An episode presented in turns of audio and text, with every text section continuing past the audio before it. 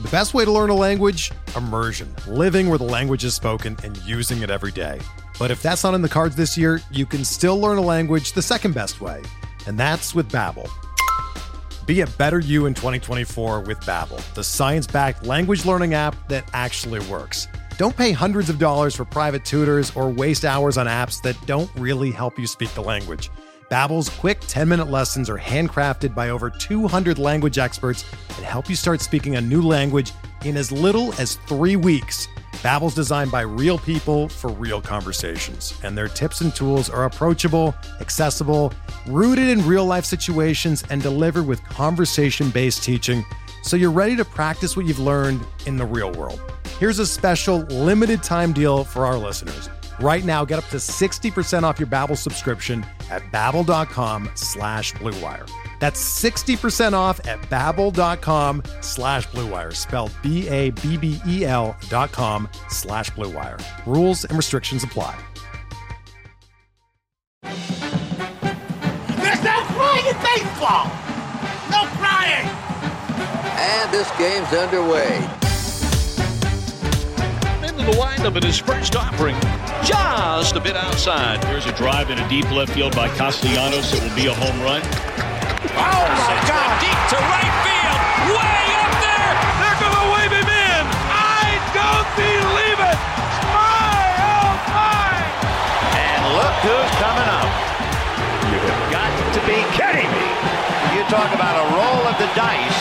This is it. Okay, play ball! What's up, everybody? Happy Tuesday. We come to you with Action Network's go to Major League Baseball betting podcast. This is Payoff Pitch. We cover all things Major League Baseball, 15 game slate. We do have an early game we have to get to today as well. Pirates Cubs is the lone afternoon first pitch at 2:20 p.m. Eastern. We'll fade the public. We'll see where all the money's coming in, where all the bets are coming in uh, on today's slate. Underdogs because we always discuss underdog plays that make sense on this podcast, and then some final analysis with some final bets. We'll go around the horn with Sean Zerillo, Action Network senior writer, and Collin Whitchurch, Action Network senior editor. Okay, here we go. Are you gonna place a bet or what? They never quit. It's unbelievable. It's kind of the game within the game here. Collin, we'll start with you. Dodgers Nationals uh, got things started last night at Dodger Stadium. The Nationals got a 4 1 win. If you took the Nationals, good for you. Collin Whitchurch, what is your play for this game?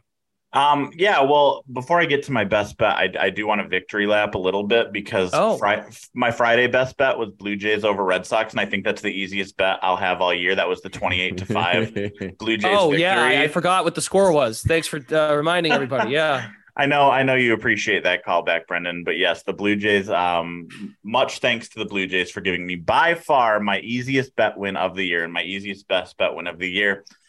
We're gonna hope that we get another 30 runs or so scored today in Dodgers Nationals because I am going with the over here. Josiah Gray against Mitch White. Gray sitting with a 4-4 ERA. His peripherals are pretty much right in line there, 4.33 xERA and a 4.18 xFIP. He has a 27% strikeout rate, but he also has a 10% walk rate. So he's missing a lot of bats, but also missing the strike zone quite a bit. My biggest concern with him against the Dodgers is he has a 71.5% fly ball rate. Doesn't allow balls to hit on the ground at all against the Dodgers' powerful offense. That's trouble.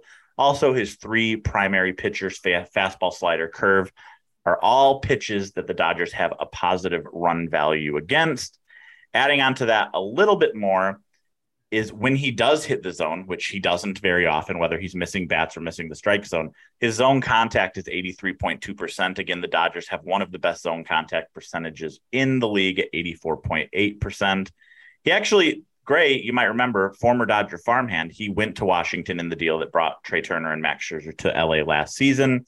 He faced the Dodgers for the first time in his career in May, gave up seven earned runs, walked five, and lasted just three innings.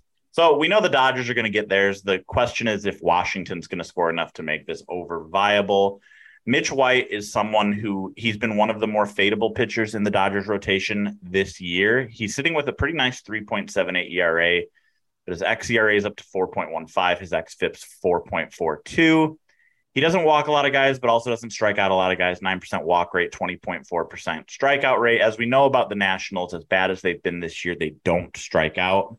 They have the 11th best walk rate and the second lowest strikeout rate in the majors. The only team that strikes out less than them is the Guardians. So I think that Washington's offense should give Mitch White a little bit of trouble tonight. Dodgers should do their thing against Josiah Gray. I like over eight and a half here. Okay, very good. So you're predicting like 30 to 7 final yes, score something? Perfect. Okay.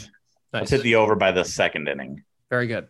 That was well done by you. I mean, I gave you a bunch of White Sox crap at the beginning of the year, but I it, I was due for a, a little Red Sox uh, rubbing the face. Yeah, they're they're they're right around. They're like within a game of each other now. Our our two socks. Yeah, uh, go go Sox, right? Okay. Best bets continue with uh, Sean Zerillo, who actually is going to discuss this early game.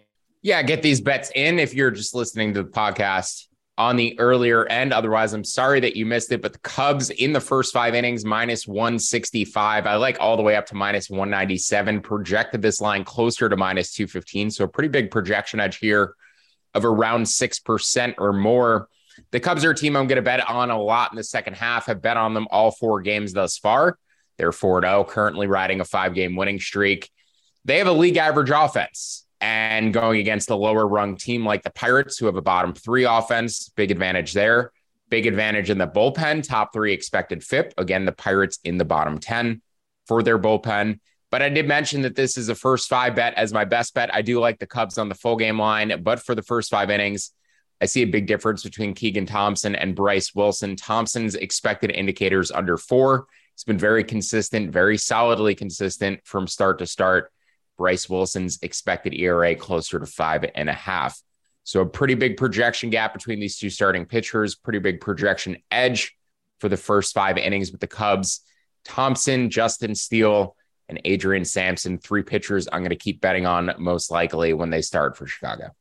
Let's go on to fade the public. So, with this segment, if you're one of the newer listeners to the podcast, and we're here every Tuesday and Friday, by the way, every Tuesday and Friday during the baseball season, uh, next week is the trade deadline, so that that could be uh, that will be interesting because we do have a show scheduled for Tuesday, August second. So uh, more to come on that. But uh, oftentimes, when you go and open the Action Network app or you go to uh, bet on a game, you you figure, well, way too much money coming in on one side compared to the other, and and that that game today that has that drastic difference in bet percentage and money percentage the Astros over the Athletics. A's got the win last night over the Stros.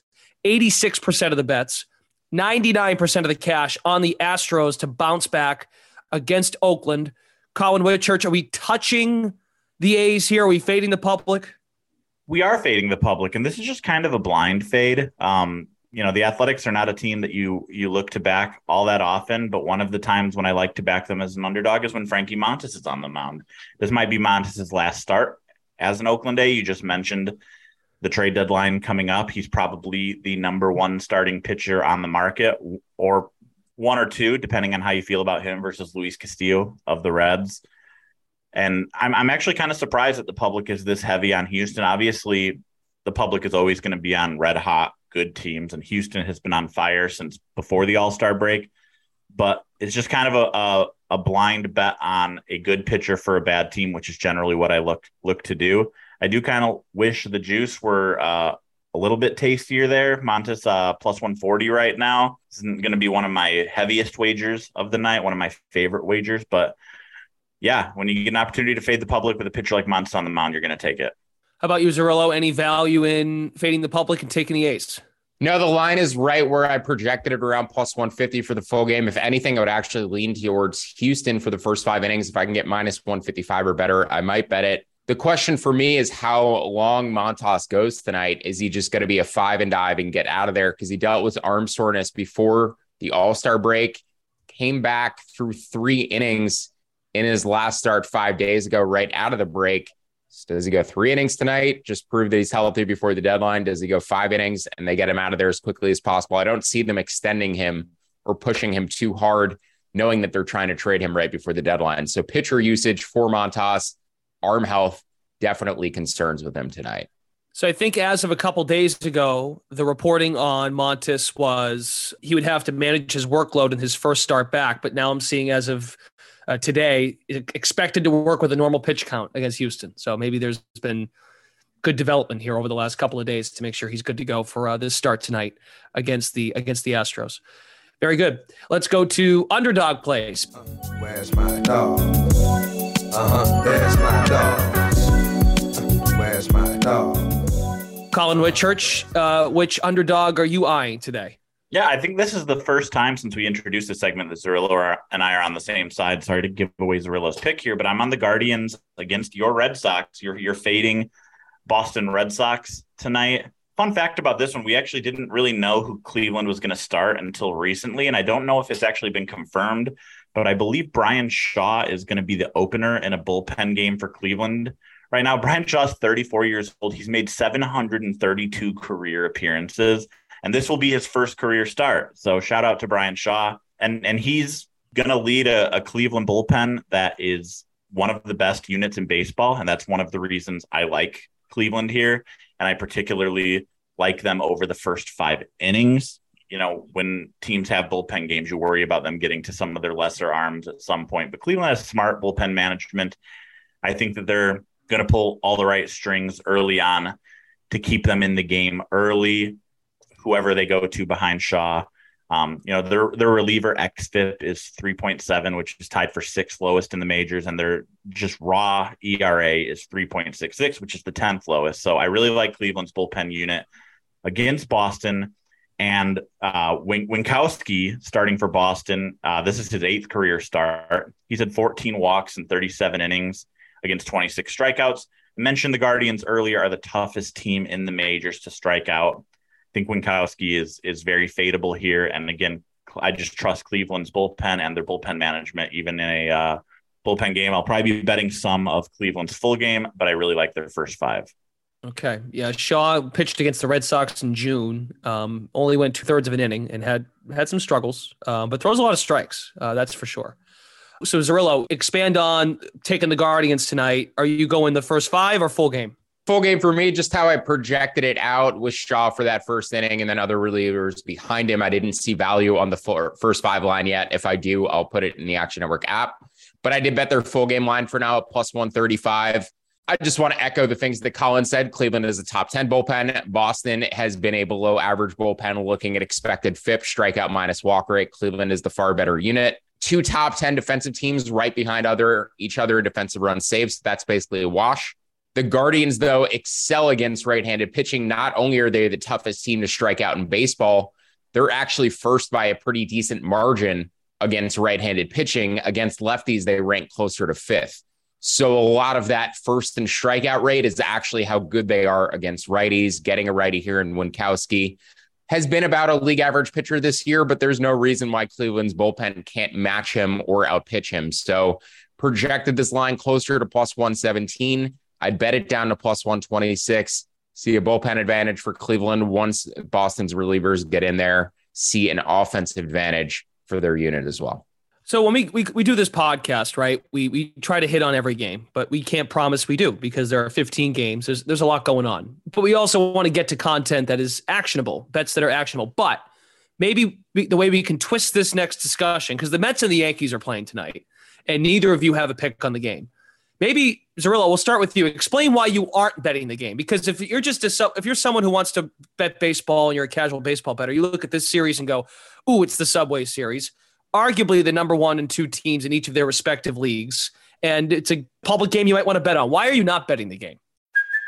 Hey, it's Kaley Cuoco for Priceline. Ready to go to your happy place for a happy price? Well, why didn't you say so? Just download the Priceline app right now and save up to 60% on hotels. So, whether it's Cousin Kevin's Kazoo concert in Kansas City, go Kevin, or Becky's Bachelorette Bash in Bermuda, you never have to miss a trip ever again. So, download the Priceline app today. Your savings are waiting Go to your happy place for a happy price.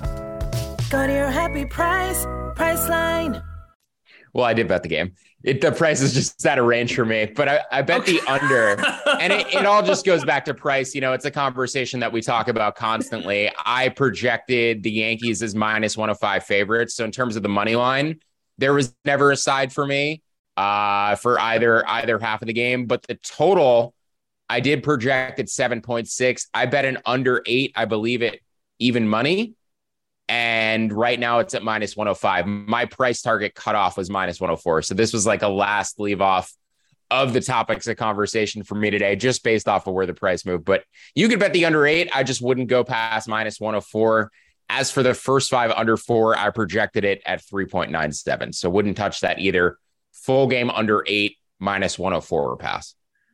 Can appreciate the honesty. Um, that's for sure. Collin Whitchurch, do you care to weigh in on why you might not have a strong lean on the game? I just didn't see any value on either side. You know, uh, Jordan Montgomery has been solid for the Yankees all season long. Taijuan Walker is someone who I've been I've been eyeing fading in the second half. You know, he kind of wore down uh, down the stretch last year, and if I were going to bet the Mets, I was hoping to get a a stronger plus number here. I was actually looking up some of their futures before we recorded to see if there's anything noteworthy to talk about there. You know, you can get those exact matchup odds at a couple of sports books. You can bet a Mets Yankees World Series right now at plus 1600. I don't know if that interests anyone. I know that is not going to see any value there. I don't either. But looking at the futures of two of these top teams going against each other, and it's Mets Yankees plus 1600. I mean, everyone's for a Subway World Series, uh, first time in, in more than 20 years. But yeah, as far as tonight's game, I just I just don't see any value on either side.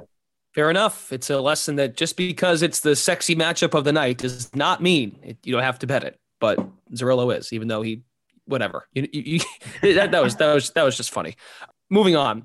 Let's go to Collin first, then we'll go to Sean. These guys have uh, some final bets they want to get to. If you, if you miss any of this as, the, as, they, as they go through these games, they want to discuss before we wrap.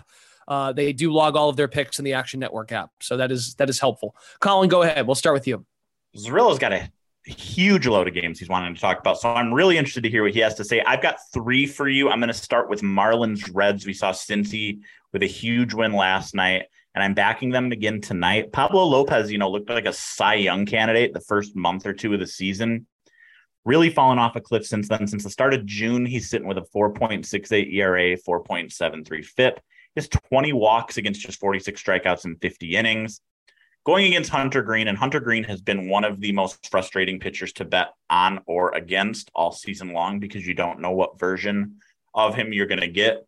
But his biggest issue to date has been the home runs. He leads the league in home runs allowed, but he's only allowed eight since the beginning of June. He's kind of calmed that down. And going against a Miami offense that is not powerful, I do expect a lot of success out of him. Miami's 23rd in isolated slugging. They're 20th in home runs. They're 16th in home run to fly ball ratio. So I think Cincinnati, I mean, Cincinnati's offense has been on fire lately. I think they're going to get to struggling Pablo Lopez. I like Hunter Greene's matchup against the Miami offense. I'm going to take the Reds full game at minus 105 and their first five at minus 110. Moving on to Twins Brewers, Ethan Small's getting his second career start from Milwaukee. Generally, when I'm looking to bet against Minnesota, it is when a lefty is on the mound for the other team. Ethan Small is a lefty.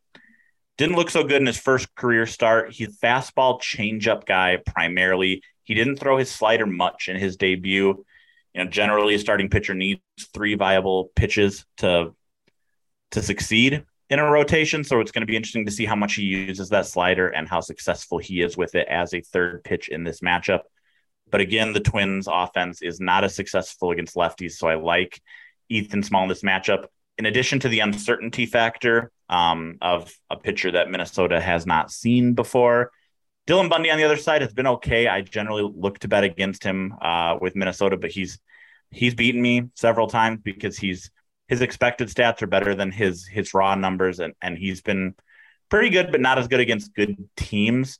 Um, so I like the Brewers here on their money line. I like their first five, but even more than that, and I think Zerillo's going to agree with this one. I like the under here. I don't think Minnesota's going to hit small that much, and the Brewers' offense has been kind of pedestrian this year with Bundy on the mound. So under nine and a half is a bet I like a lot there, but I'm also going to be betting the Brewers. Finally, Rangers Mariners. This one might surprise you a little bit. Dane Dunning is coming back from injury for the Rangers, but I'm betting against Dunning, who's been one of my favorite young pitchers in baseball since he came up with the White Sox a couple of years ago. Dunning's returning from injury, and he really struggled with his command leading up to the injury. 17 walks in 30 innings pitched in his six starts leading up to the All Star break. And the Rangers have been really careful with Dunning this season. Even before his injury, he only hit 100 pitches once this season. So in his first start back, I expect them to be really cautious with him. Be surprised if he makes it through five innings. And that gets us to the Texas bullpen, which has a 4.05 xFIP, much worse than its actual 3.77 ERA. The other side, George Kirby has been phenomenal for Seattle for the most part this season. He doesn't walk anybody, has good swing and miss stuff. So I like the Mariners here on the money line. I'll pay the juice on this one. Bet back the Mariners uh, minus 155. Okay, very good. A little crossover with uh, Zerillo Twins Brewers. You have a total play for us, Sean, on that game? Yeah, Collin mentioned that under nine and a half in Twins Brewers. I like that. Projected it closer to 8.7. Would bet the under nine and a half up to minus 110. He also mentioned the Reds and the Marlins. No side for me in that game, but I do like the over eight and a half up to minus 116. Some underdogs we could get into. The Cardinals down to plus 181. No Goldschmidt, no Arenado going up to Toronto. Curious to see if anybody else will be left off of their roster too as they cross the border into Canada. But the Cardinals down to plus 181. That line just got a little wide. They have a solid bullpen. They still play good defense, even without Arenado in there. So I think that line is just a little bit overjuiced, knowing that they won't have their star players. The Tigers and the Padres, I like the Tigers down to plus 156. I like the under eight and a half there as well to minus 106, wind blowing in in that matchup. Couple of first five favorites. The Rays up to minus 207 with Shane McClanahan. Big advantage for him over Spencer Watkins in terms of pitching projections.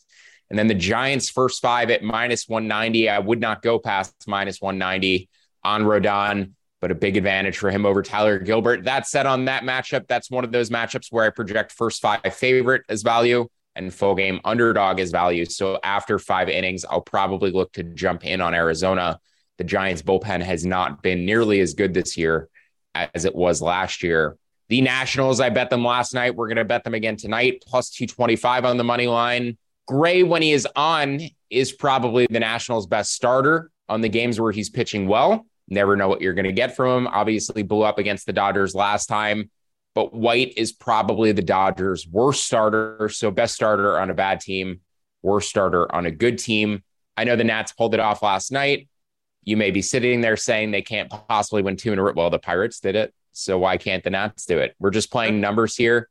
Purely a numbers play. I don't love betting it. I mark them down as losses when we go into the game. We'll see if we can get surprised but plus 200 on their first five. Money line may even be preferred considering they had to use all their key relievers last night.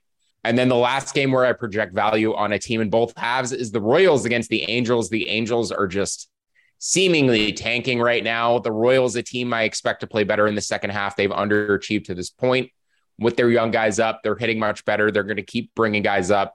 The Royals are a team who is progressing.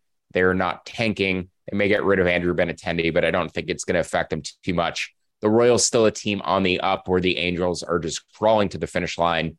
Who knows if we'll even see Mike Trout again? Angels have lost two out of three out of the break. Let's go. It's looking good. Under 75 and a half.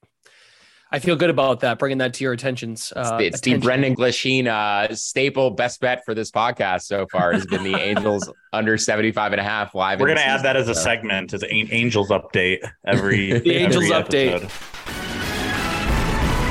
This is your Angels update.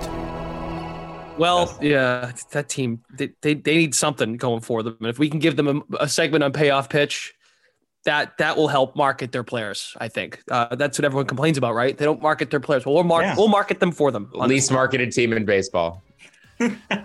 okay, that's uh that's gonna do it for this edition of Payoff Pitch. We will join you again on Friday, same time. Episode gets released uh, just early afternoon. And again, if you want to bet Cubs Pirates, get on it. That game is at 2:20 p.m. Eastern time today. For Sean Zerillo, Collin Whitchurch, Brendan Glasheen, again, see you Friday here on Payoff Pitch. Good luck today, and talk to you next time. Look at his crowd on its feet. What a tribute. No one wants to leave.